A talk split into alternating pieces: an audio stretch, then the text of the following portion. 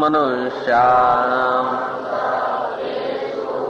कश्चित् यतति सिद्धये कश्चित् यतति सिद्धये यतताम् अपि सिद्धानाम् यतताम् अपि सिद्धानाम् कश्चित् माम् वेति तत्त्वतः। यह भगवत गीता सातवां अध्याय का तीसरा श्लोक है। हजारों मनुष्यों में कोई एक मेरी प्राप्ति के लिए यत्न करता है और उन यत्न करने वाले योगियों में भी कोई एक मेरे परायण होकर मुझको तत्व से अर्थात यथार्थ रूप से जानता है।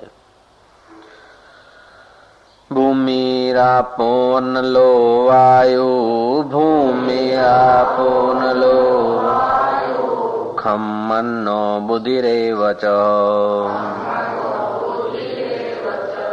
अहंकार इत्ययं मे अहंकार भिन्ना प्रकृति अष्टधा मे अहंकार इत्ययं मे भिन्ना प्रकृति अष्टधा अपरेयम् इतिस्तत्मन्या अपरेस्त्वत् प्रकृतिं विद्धि मे पराम् जीवभूतां महाबाहो जीवभूतां महा येदं धारयते जगत्। पृथ्वी जल अग्नि वायु आकाश मन बुद्धि और अहंकार भी इस प्रकार यह आठ प्रकार से विभाजित मेरी प्रकृति है। यह आठ प्रकार के भेदों वाली तो अपरा अर्थात मेरी जड़ प्रकृति है और हे महाबाहो इससे दूसरी को जिससे यह संपूर्ण जगत धारण किया जाता है मेरी जीव रूपा परा अर्थात चेतन प्रकृति तो जान। भगवत गीता के सातवें अध्याय का चौथा और पांचवा श्लोक का अर्थ है। तीसरे श्लोक का अर्थ है कि हजारों मनुष्यों में कोई एक मेरी प्राप्ति के लिए यत्न करता है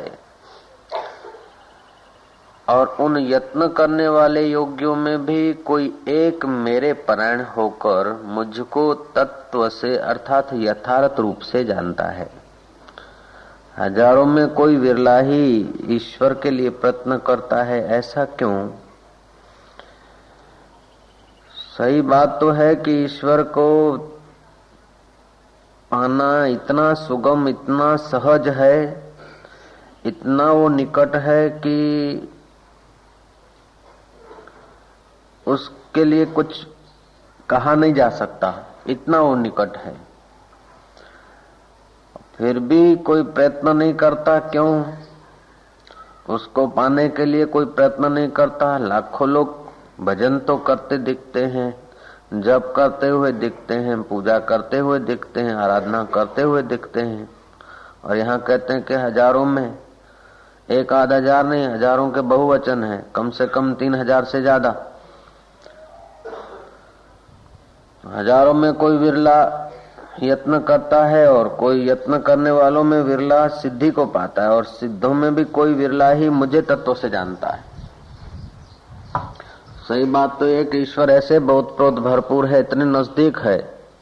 जैसे मछली सागर में रहती है तो इधर सागर के अगल पानी बगल पानी मछली के, ऊपर पानी नीचे पानी, मछली को कभी पानी का अभाव दिखता ही नहीं। इतना पानी में वो ओतप्रोत है कि जीती पानी में है, उठती पानी में है, बैठती पानी में है, हंसती पानी में होगी, रोती भी पानी में ही होगी, आखिर सब पानी में ही उसका जीवन हो जाता होगा। हो सकता है कि मछली तो कभी पानी के बाहर भी आ जाए, लेकिन हम ईश्वर के बाहर नहीं आ सकते। हम इतना ईश्वर में ओतप्रोत हैं। ईश्वर हमारे ईश्वर का वास्तविक स्वरूप तो हमारे इतना निकट है कि शायद मछली के इतना निकट पानी नहीं, सागर में रहने वाली मछली भी शायद घड़ी भर के लिए पानी से बाहर हो जाए, लेकिन हम ईश्वर से बाहर नहीं हो सकते। मछुआ मछली को पकड़कर किनारे फेंक दे, नाव में डाल दे, नाव है सागर में, लेकिन सागर से बाहर मछली को एहसास हो जाएगा पानी का, लेकिन हमें हमें ईश्वर से बाहर, ईश्वर से अलग कोई नाव में कोई डाल दे अथवा ईश्वर से अलग कोई किनारे पर रख दे, ऐसी संभावना नहीं है। तो ईश्वर इतना निकट, इतना ओतप्रोत, और जो चीज ओतप्रोत होती है, निकट होती है, उसको जानने की जिज्ञासा भी नहीं होती और उसका अभाव भी नहीं दिखता। ओतप्रोत है ना, जैसे हमारे हाथ ठीक हैं तो कोई पता नहीं, लेकिन जब पीड़ा होती है किसी उंगली में तो मन वहां जाता है। मुंह में दांत हैं, पिछले बयालीस साल से दांत थे, कोई खास उनका विश्लेषण नहीं, खास कोई उनके तरफ चित्त गया नहीं। एक दांत टूट गया तो जीभ बार बार वहीं जाएगी, जीभ ने देख लिया एक बार नहीं है तो नहीं है, नहीं फिर वहीं जाएगी। तो हमारे मन का स्वभाव है जो चीज नहीं है उसके तरफ बार बार जाती, और जो है मौजूद उसके लिए लापरवाही होती। तो परमात्मा इतना मौजूद है, इतना मौजूद है कि सागर की मछली को इतना पानी मौजूद नहीं, नजदीक नहीं, जितना हमारे नजदीक परमात्मा है। इसलिए शायद हम परमात्मा के वास्तविक तत्व के तरफ नहीं जा पाते। भजन तो करते लोग भगवान का, मजे की बात है कि परमात्मा इतना नजदीक होते हुए भी परमात्मा का तत्व जानने की हमको तड़फ नहीं है।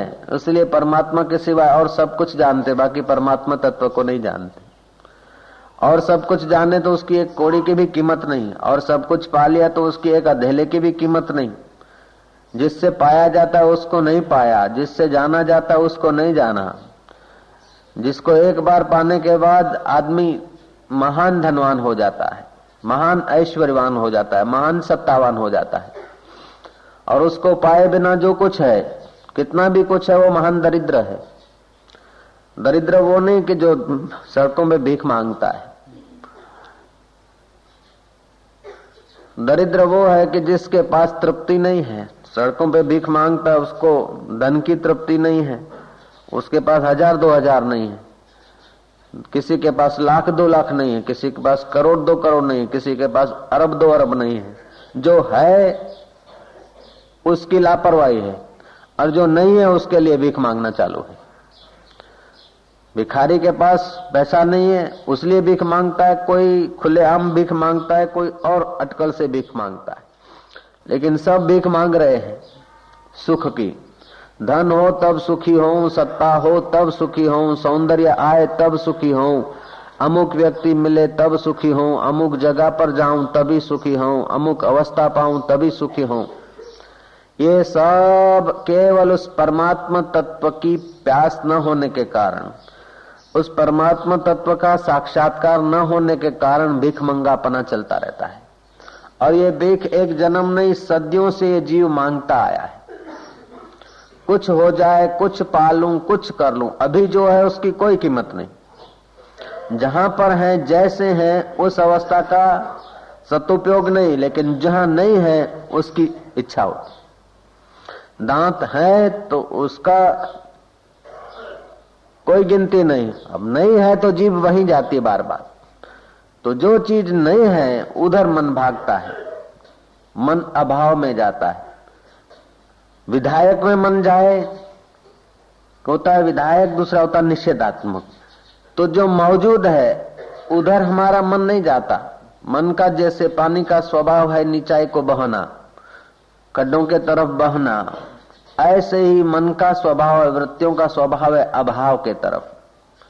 ऑडिट करने वाले लोग क्या करते, क्या बढ़िया लिखा है, उधर उनकी नजर नहीं जाएगी, कहां गलती है। ऐसे हमारा मन अभाव के तरफ जाता है। जो मौजूद है उसका पता नहीं, जो मौजूद है उसकी कीमत का पता नहीं। संत तो यूं कहते हैं कि दुनिया में दुखी आदमी खोजना असंभव है, गरीब आदमी खोजना असंभव है। हर के हर इंसान के पास इतना खजाना भरा है, इतना वो धनवान है कि सारे विश्व को चलाने वाला चैतन्य परमात्मा उसके दिल की धड़कने चला रहा है। इतना वो आनंद स्वरूप है कि सारे ब्रह्मांड को आनंदित करने वाला परमात्मा उसके पास है। तो फिर आदमी दुखी मिलना मुश्किल ही है।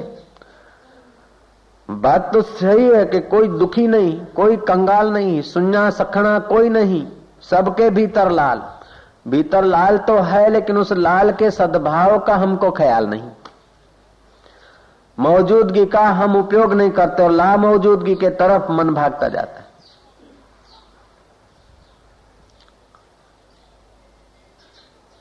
एक हाथ में चोट लगी है, चिल्ला रहा है, हाय रे हाय मैं तो मर गया, मेरी उंगली कट गई। इतने दिन थी तो उसका इतना आदर न था, अब कट गई तो उधर चिल्ला रहा है। अब दूसरी मौजूद है, सामने वाले की दो कटी है, वो देखकर बोले, ऐसा सोचे कि हाय भगवान तेरी कृपा है, उसके तो दो हाथ कट गए, मेरे तो एक हाथ की खाली उंगली कटी है, वाह वाह धन्यवाद करके भी तो जी सकता है, नहीं हाय रे हाय मेरी उंगली कट गई। निषेधात्मक वाले व्यक्ति का जीवन कैसा होता, पूछो तो क्या हाल है, बोले क्या भगवान ने दुनिया बनाई, दो लंबे लंबे दिन के बीच एक छोटी सी रात, दो लंबे लंबे बीच दिन प्रकाशमय विधायक मन ऐसा बोलेगा, दो सुहावने सुंदर दिनों के बीच जरा सी रात बनाई, क्या भगवान की दया है, कितना प्रकाश है, कितना उजाला है जीवन में। और निषेधात्मक होगा तो अरे क्या दुनिया है, अंधेरा ही अंधेरा, दो लंबी रातों के बीच एक छोटा सा दिन, दो लंबी रातों के बीच एक जरा सा दिन। तो जो दुख खोजता है उसको दुख ही दुख मिलेगा। मैंने सुनाई थी वो बात, कौरवों को कौरवों के बड़े भ्राता दुर्योधन को भेजा के जा सज्जन को खोज करा। सारा दिन खोज तान करते करते छानबीन करते और शाम को गुरु के द्वार पर पहुंचा के गुरु जी सज्जन आदमी कोई मिलता ही नहीं, सब लुच्चे बदमाश बेकार आदमी है। दूसरे दिन युधिष्ठिर को भेजा गया कि जाओ दुर्जन आदमी को खोज कर लाओ। युधिष्ठिर गए, वे भी छानबीन करते शाम को लौटे, बोले दुर्जन तो कोई है ही नहीं, मैं पूरा गांव ढूंढ के आया हूं। तो आदमी की जैसी जिस प्रकार की दृष्टि होती है उस प्रकार की सज्जनता या दुर्जनता वो मान लेता है, लेकिन मान्यताएं मन की है, बुद्धि की है, अष्टधा प्रकृति में है, मैं क्या हूं उसकी उसको खोज नहीं। और वो अपने आप में इतना पूरा है, अपने आप में इतना महान है कि उसके पास कुछ न हो, खाने को रोटी न हो, पहनने को कपड़ा भी न हो, फिर भी उसके पास इतना कुछ है, इतना कुछ है कि वो गरीब तो नहीं कहा जा सकता, दरिद्र तो नहीं कहा जा सकता, दुखी तो नहीं कहा जा सकता, अभागा तो नहीं कहा जा सकता। जिसके हृदय में अनंत ब्रह्मांड का स्वामी धड़कने दे रहा है वो अभागा कैसे, जिसके साथ परब्रह्म परमात्मा अटखेलियां कर रहा है वो दुखी कैसे, और जिसके पास आत्मधन है वो निर्धन कैसे। लेकिन जो चीज मौजूद है उसका पता नहीं, और जो ला मौजूद है, मेरा छोटा मकान है तो बड़े मकान वाले को देख के बोलूंगा कि मैं गरीब हूं, मेरे पास कम पढ़ी पढ़ाई लिखाई है, मेरी बुद्धि में एसएससी तक का ज्ञान है, तो एमए वाले को देखूंगा कि ये इसमें ज्यादा ज्ञान है, मेरे पास कुछ नहीं। हकीकत में ये अष्टधा प्रकृति के अंदर है, बुद्धि का बुद्धि में कम सूचनाएं हैं, किसी के पास ज्यादा सूचनाएं हैं, किसी को अष्टधा प्रकृति के शरीर को ज्यादा सहूलत है, किसको कम सहूलत है। लेकिन हमारा असली स्वरूप तो इतना महान है, इतना गौरवंत है, इतना महिमाशील है कि इसकी बराबरी अष्टधा प्रकृति की कोई चीज से की नहीं जा सकती। लेकिन ये यहाँ बड़ी विडंबना है, बड़ी मुश्किल है कि जो मौजूद है उसका हमको पता नहीं। एक माँ आई आई थी कि बाबा जी मैं जाती हूँ कांकरिया में आपघात करने को, अब मेरे से सहा नहीं जाता, गरीबी है, मिलने भी बंद हो गई, लड़के मांगते खाना पीना, और पठानी ब्याज वाले ब्याज के लिए तंग करते हैं। अब तो बस मैं मरूं, बस मेरे पास और कुछ नहीं। अब पति नौकरी ढूंढ रहा है, मैं भी काम तो कर सकती हूँ लेकिन मिलता नहीं, अब मैं जाती हूँ कांकरिया। पुरानी बातें आई थी एक माए, अब कांकरिया जाती हूँ आशीर्वाद लेने आई हूँ। मैं कहा मत जाना ऐसा मैंने नहीं कहा, मैं कहा जाओ जरूर, लेकिन कब जाओगे, बोले अभी जाती हूँ। मैं अच्छा जाओ तो सही, लेकिन कांकरिया में जाने से दरिद्रता मिटती हो तो चले जाओ। बोले मर जाऊंगी, आराम हो जाएगा। मरने के बाद आराम नहीं होता, और जो आदमी आपघात करता है वो आवेश की घड़िया में करता है, और उसको बोलो नहीं तो उसका आवेश बढ़ेगा, उसको बोलो करो जरूर लेकिन ऐसा दो मिनट के बाद जरा करना, आवेश खत्म हो जाएगा तो आपघात नहीं कर सकता। उसको प्रसाद प्रसाद दिया, मैं कहा अच्छा जाते तो जाओ कांकरिया, लेकिन कांकरिया में आपघात करने से नौकरी मिल जाए तो ठीक है, आपघात करने से दुखों से छूट जाए तो ठीक है। बोले बाबा जी वैसे विचार तो जाने का था, लेकिन अब आप तुम जो कहो वैसा करती हूँ। ओ, ओ। हमारे इस अष्टधा प्रकृति के शरीर को कोई चीजें कम मिलती है अथवा कोई तकलीफ आती है तो हम बेचैन हो जाते, परेशान हो जाते, अपने को अभागा और पापी और दुखी दीनहीन मानते, और उस वक्त भी हमारे पास कितना कुछ भरा पड़ा है। उस महिला को कहो कि चलो तेरे पास कुछ नहीं, तो दरिद्र है, तेरे पास कुछ नहीं है उसलिए मरती है, तो फलाना सेठ आया है, अब मैं उससे बातचीत करता हूँ, सेठ जी बोलता है कि माई दो आंखें दे दे तो एक लाख रुपया मिलेगा। बोल देगी? बोले बाबा जी लाख रुपए में अपनी आंखें, मैं तो दस लाख में भी नहीं दूंगी। अच्छा तो आंखें तो खैर तुम्हारे काम में आएगी, कांकरिया जाते जाते खुद का मारने में आंखें तो काम आएगी, उसलिए नहीं देती, ठीक है तो अपने हाथ दे दे, कान दे दे, ले ले पच्चीस पच्चीस हजार रुपये। बोले नहीं, अरे तो उस परमात्मा ने ऐसी ऐसी चीजें दे रखी है जिसके आगे दो लाख दस लाख कुछ नहीं, और उससे भी अधिक वो स्वयं तुम्हारे साथ है, उसकी तुमको फिक्र ही नहीं। तो श्री कृष्ण बोलते हैं मनुष्याणाम सहस्रेषु, मनुष्य में मनुष्य तो बहुत है। वल्लभाचार्य कहते हैं दो पैर वाले पशु का नाम मनुष्य नहीं है, मनुष्य वो है जो मन से भगवान के साथ संबंध जोड़ सके। मनसा शिवेति मनुष्याः। वल्लभाचार्य कहते हैं कि जो शरीर भगवान की भक्ति करने के काम आए, जो जो बुद्धि भगवान तत्व के समझने में काम आए, जो वस्तु भगवान के काम आए, जो बुद्धि भगवान के काम आए, जो देह भगवान के काम आए, भगवान के योग्य जो तन बुद्धि मन है वो मनुष्य है। भगवान को पाने के योग्य, भगवान की सेवा के योग्य जो नहीं है वो मनुष्य नहीं है। स्वल्प पुण्यवताम राजन विश्वासो नहीं वजायते। अल्प पुण्य वाले व्यक्ति का भगवान में, शास्त्र में, गुरु के वचनों में विश्वास नहीं होता।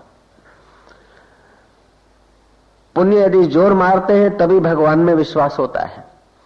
तो दो पैर वाले पशु का नाम मनुष्य नहीं, जिसका भगवान में, शास्त्र में, संतों में श्रद्धा है, विश्वास है, ऐसे लोग मनुष्य हैं। फिर चाहे उनका शरीर काकभूषण का हो, चाहे गरुड़ का हो, चाहे जटायु का हो, वे सब भगवत सेवा के अधिकारी हैं। जो भगवत सेवा के अधिकारी वो सब मनुष्य हैं। आद्य शंकराचार्य मनुष्य की भाषा और ढंग से करते हैं परिभाषा। वो कहते हैं परमात्मा सच्चिदानंद है, नाम रूप ये अष्टधा प्रकृति का है, माया का है। सच्चिदानंद परमात्मा की अभिव्यक्ति जिस नाम रूपधारी में हो सके, सच्चिदानंद परमात्मा की अभिव्यक्ति जिस व्यक्ति में हो सके, वे सब मनुष्य हैं। परमात्मा सत्य है, सत्य वस्तु तो सब है, किसी का नाश नहीं होता, लेकिन चेतनता नहीं जड़ वस्तुओं में। पशु पक्षी आदियों में चेतनता तो दिखती है, लेकिन सात्विक आनंद नहीं दिखता। मनुष्य है जो श्रद्धालु हो, सत्संगी हो, सत्शास्त्रों को समझने की उसके पास क्षमता हो, तो उसके अंदर सत्य चित्त आनंद स्वरूप परमात्मा की अभिव्यक्ति होती है। है तो परमात्मा सर्वत्र है, लेकिन उसकी अभिव्यक्ति होने की संभावना जिनके पास है वो सब मनुष्य है। है तो बड़ी जाति का, बड़ा बुद्धिमान, लेकिन सच्चिदानंद परमात्मा की अभिव्यक्ति की क्षमता नहीं है, नास्तिकता है, विश्वास नहीं है, अपने जीवन को बाह्य चीजों से ही सजाने में जीवन बर्बाद करने की रुचि है, ऐसा व्यक्ति शंकराचार्य की नजरों से मनुष्य नहीं है। श्री कृष्ण कहते मनुष्याणाम सहस्रेषु, हजारों मनुष्यों में कोई। बहुधा तो व्यक्ति ईंट चूना लोहा लक्कड़ के मकान बनाने में, फैक्ट्री बनाने में, किताबी ज्ञान ज्ञान को पुस्तकी ज्ञान को खोपड़ी में भरने में अपना जीवन पूरा कर देते हैं। दो पांच बच्चों के इक्वलटन घर में तैयार हो गई, बहू आ गई, ननंद आ गई, देरानी आ गई, जेठानी आ गई, गहने आ गए, दो तीन सेट आ गए गहनों के, आहा संतुष्ट हो गए। लेकिन वो संतोष सतत नहीं रहेगा। संतुष्ट सततम योगी यत आत्मा दृढ़ निश्चया, जो यत आत्मा है दृढ़ निश्चय है और भगवान में मन बुद्धि को अर्पित कर चुका है, वह सतत संतुष्ट रहता है। बाकी के लोग तो थोड़ी थोड़ी चीजों में संतुष्ट हो जाते हैं, लेकिन उनका संतोष सतत कभी नहीं टिक सकता है। मकान पाकर संतोष हुआ, नहीं था तो खटकता था। मकान जब तक नहीं है तब तक तो अपना दिमाग आर्किटेक्ट हो जाता है कि ऐसा बनाऊंगा, ऐसा बनाऊंगा, ऐसा करूंगा, ऐसा करूंगा, ऐसा खिड़की रखूंगा, इतना दीवार लंबी करूंगा, ये करूंगा, वो करूंगा। जहां जहां मकान दिखते हैं वहां तुम्हारा मन काम करने लग जाता है कि हम ऐसा मकान बनाऊंगा। बच्चे बच्ची की शादी करानी है, मंगनी करानी है, तो जहां जहां जवान लड़का जाता है वहां वहां मन जाता है कितना पड़ा होगा, किसका होगा, कैसा है, क्या है, क्या है, मन घूमता है। जब काम हो गया नहीं है तब तक, जमाई राज नहीं है तब तक मन तो न जाने क्या क्या, जैसे मकान में आर्किटेक्ट बन जाता है मन, ऐसे जमाई खोजने में भी जो चीज नहीं है उसको खोजने में जहां जहां नजर जाएगी लगाएगा, लेकिन जो चीज मौजूद है फिर उसकी लापरवाही करेगा। ये मन का स्वभाव है। ऐसे परमात्मा सतत मौजूद है, उसलिए उसकी लापरवाही है, और जो चीजें ला मौजूद है उसके लिए तुम भागे दौड़े जा रहे हो। ला मौजूद है उसको तुम मौजूद करके सदा रख नहीं सकते हो, और जो सदा मौजूद है उस परमात्मा का कभी त्याग नहीं हो सकता है। एक ईश्वर है जिसका हम त्याग नहीं कर सकते। संसार को पूरा परिश्रम करने के बाद भी हम सदा के लिए रख नहीं सकते, और ईश्वर को हम छोड़ नहीं सकते। अब जिस चीज को छोड़ नहीं सकते और जो सदा मौजूद है, तो हमारे मन की कमजोरी यह है कि जो मौजूद है उसके तरफ उसकी नजर नहीं, और जो ला मौजूद है उसके तरफ वो भागता है। यही बड़े में बड़ी कठिनाई है। उसीलिए परमात्मा साक्षात्कार नहीं होता, उसीलिए परमात्मा साक्षात्कार कठिन सा हो रहा है। वरना ईश्वर को पाना, आत्मा को पाना कठिन नहीं, इससे बढ़कर कोई जगत में सरल काम नहीं। परमात्मा का दर्शन करने से बढ़कर दुनिया में और कोई सरल काम नहीं है। और उसका उसकी प्राप्ति के बाद जो कुछ मिलता है, जो वो प्राप्त हो गया तो आदमी निहाल हो जाता है। जीने का ढंग बाद में ही आता है। सचमुच में मनुष्यता तो बाद में ही चमकती है, जब उस तत्व को जानता है। उस तत्व को जाने बिना जो कुछ पाया है उसकी कोई दो कौड़ी की भी कीमत नहीं, अपने जीवन की दो कौड़ी की भी कीमत नहीं, यदि उसको नहीं पाया तो। और पाना इतना आसान है कि वशिष्ठ जी कहते हैं कि राम जी, फूल पत्ती और टहनियां तोड़ने में परिश्रम है, लेकिन अपने परमात्मा तत्व को जानने में क्या परिश्रम, इतना सुगम है। चाय का कप बनाना कठिन है, दूध लाना पड़ेगा, चाय लानी पड़ेगी, स्टोव जलाना पड़ेगा, मात्राओं को याद रखना पड़ेगा, कितनी मात्रा चाय की डाले। सीआईडी जैसा नहीं, किसी के लिए बनाया उकाड़ा तो चलो चाय डाल देते, तो चम्मच भर के चाय डाल दी, श्री राम। नहीं, मात्राएं होती है ना। तो चाय में चाय कितनी डाले, पानी कितना डाले, एक कप पानी हो, एक कप दूध हो, आधा चम्मच चाय का हो, और आधा किलो खांड डालो तो वो तो महाराज चाय नहीं बनेगी, चाशनी बन जाएगी। तो इनमें तो थोड़ा बहुत मात्राएं चाहिए, पदार्थ चाहिए, स्टव चाहिए, और थोड़ा वेट करना पड़ेगा तब चाय बनेगी। ऐसा नहीं कि परमात्मा की कुछ मात्राएं चाहिए, परमात्मा बनाना है तो उसका ऐसा ऐसा मिश्रण होगा तब परमात्मा बनेगा। कुछ देर रखेंगे किसी पर तभी परमात्मा पैदा होगा, प्रकट होगा, जैसे चाय प्रकट हो जाती है इन चीजों के मिश्रण से, ऐसा तो नहीं। नानक देव ने कहा, थाप्या न जाई की तान होई, उसकी स्थापना नहीं होती और किए से बनता नहीं। थाप्या न जाई की तान होई, आपे आप निरंजन सोई, जिन सेव्या तिन पाया मान। जिन्होंने उसका सानिध्य लिया, जिन्होंने उनके तरफ मुंह किया, उन्होंने मान पाया। हम ईश्वर को छोड़कर और बहुत सब कुछ करते हैं। ईश्वर हमारे बहुत नजीक है, लेकिन हम ईश्वर को पीठ देकर अपने अभाव के तरफ दौड़ते हैं, मन की कल्पनाओं के तरफ। और युगों से ये दौड़ चालू है। इतने दौड़ते इतने दौड़ते दौड़ते दौड़ते दौड़ते दौड़ते बुढ़ापा हो जाता है, बहुत कुछ इकट्ठा किया, उसकी कोई गिनती नहीं। जो नहीं है वो खटकता है कि मूलों को ना आयो। श्री राम, मेरा जो पौत्र था ने मूला, वो मूला नहीं दिखता है, लेकिन टेऊ तो पण बसर ये बैठे हैं, पौत्र के बाप बैठे हैं, पौत्र के भाई बैठे हैं। हाँ, लेकिन उसका मुंह देखने की इच्छा। मूला का मुंह देखा तो बोला, मूला की पत्नी मिसेस मूला कहाँ है? अब मिसेस मूला आई तो बेटा तेरी गोद नहीं भरी, मेरे को बड़ा दुख है। जो नहीं है उस पर रो रहा है, जो मौजूद है उसकी कोई गिनती नहीं। ये मन का स्वभाव है, इसीलिए कठिन हो गया। तो हजारों मनुष्य लोहा, लकड़, मूला, मूली, चूली, चूल्हा, उसी में अपना जीवन व्यर्थ कर देते हैं। कोई कोई विरला ईश्वर के रास्ते चलता है। मंदिर में भी जाएंगे तो क्या करेंगे?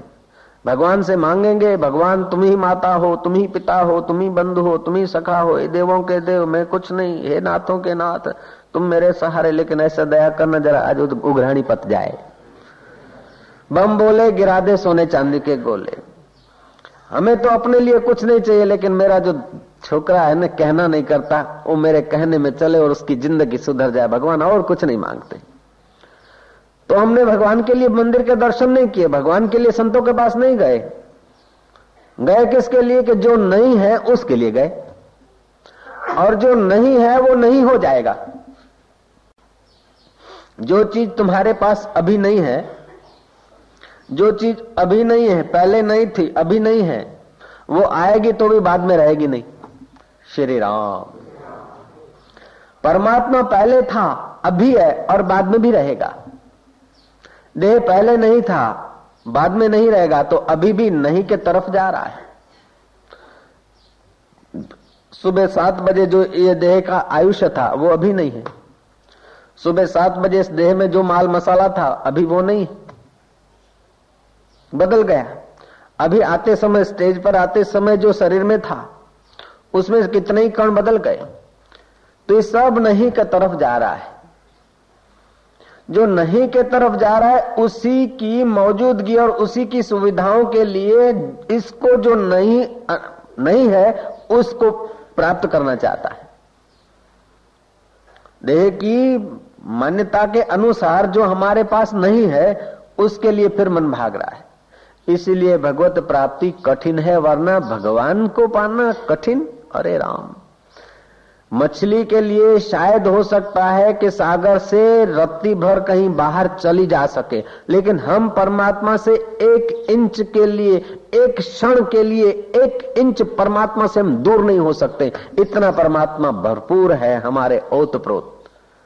फिर भी हमारा मन जो है ना अभाव के तरफ भाग रहा है, तो मौजूद का कोई पता नहीं और ला मौजूद की मजूरी कर करके जीवन बीत गए। कबीर ने कितना सुंदर कहा, भटक मुआ भेदू बिना पावे कौन उपाय, खोजत खोजत जुग गए पांव कोस घर आए। इस भेद को जानने वालों के सिवाय, महापुरुषों के संकेत के सिवाय हम सुख के लिए युगों से भटकते और सुख उसमें मानते जो नहीं है। वो चीज आ जाए तो सुख। सही बात तो यह है कि संयोग जन्य जो सुख है वो सुख नहीं है, वो हर्ष है। रुपए का और हमारा संयोग, मिठाई का और जीभ का संयोग, आंख का और फिल्म का संयोग, कान का और गीतों का संयोग, शरीर शरीर का संयोग, ये संयोग जन्य जो भी सुख है वे वास्तविक में हमको भ्रमित करने वाले। और संयोग जन्य सुख इस देह को मिलते हैं, और ये देह है अष्टधा प्रकृति की। आगे के श्लोक में कहते हैं, भूमि आपो अनलो वायु खम मनो बुद्धि रेवच अहंकारम इत्येव में भिन्ना प्रकृति अष्टधा। पृथ्वी, जल, तेज, वायु, आकाश, ये पांच भूत, मन, बुद्धि और अहंकार, ये तीन सूक्ष्म भूत अथवा तो स्थूल प्रकृति और सूक्ष्म स्थूल सूक्ष्म कारण, ये तीनों से मैं परे हूं। मैं परे का मतलब है भगवान का जो वास्तविक स्वरूप है वो इनसे पर है, किंतु उस वास्तविक स्वरूप को हम नहीं जान पाते। उस वास्तविक स्वरूप के लिए हमारे अंदर तड़फ नहीं, उसलिए नहीं जान पाते। और जब तक उस वास्तविक स्वरूप को नहीं जाना तब तक दुनिया का सब कुछ जान ले फिर भी हम भिखारी रहेंगे।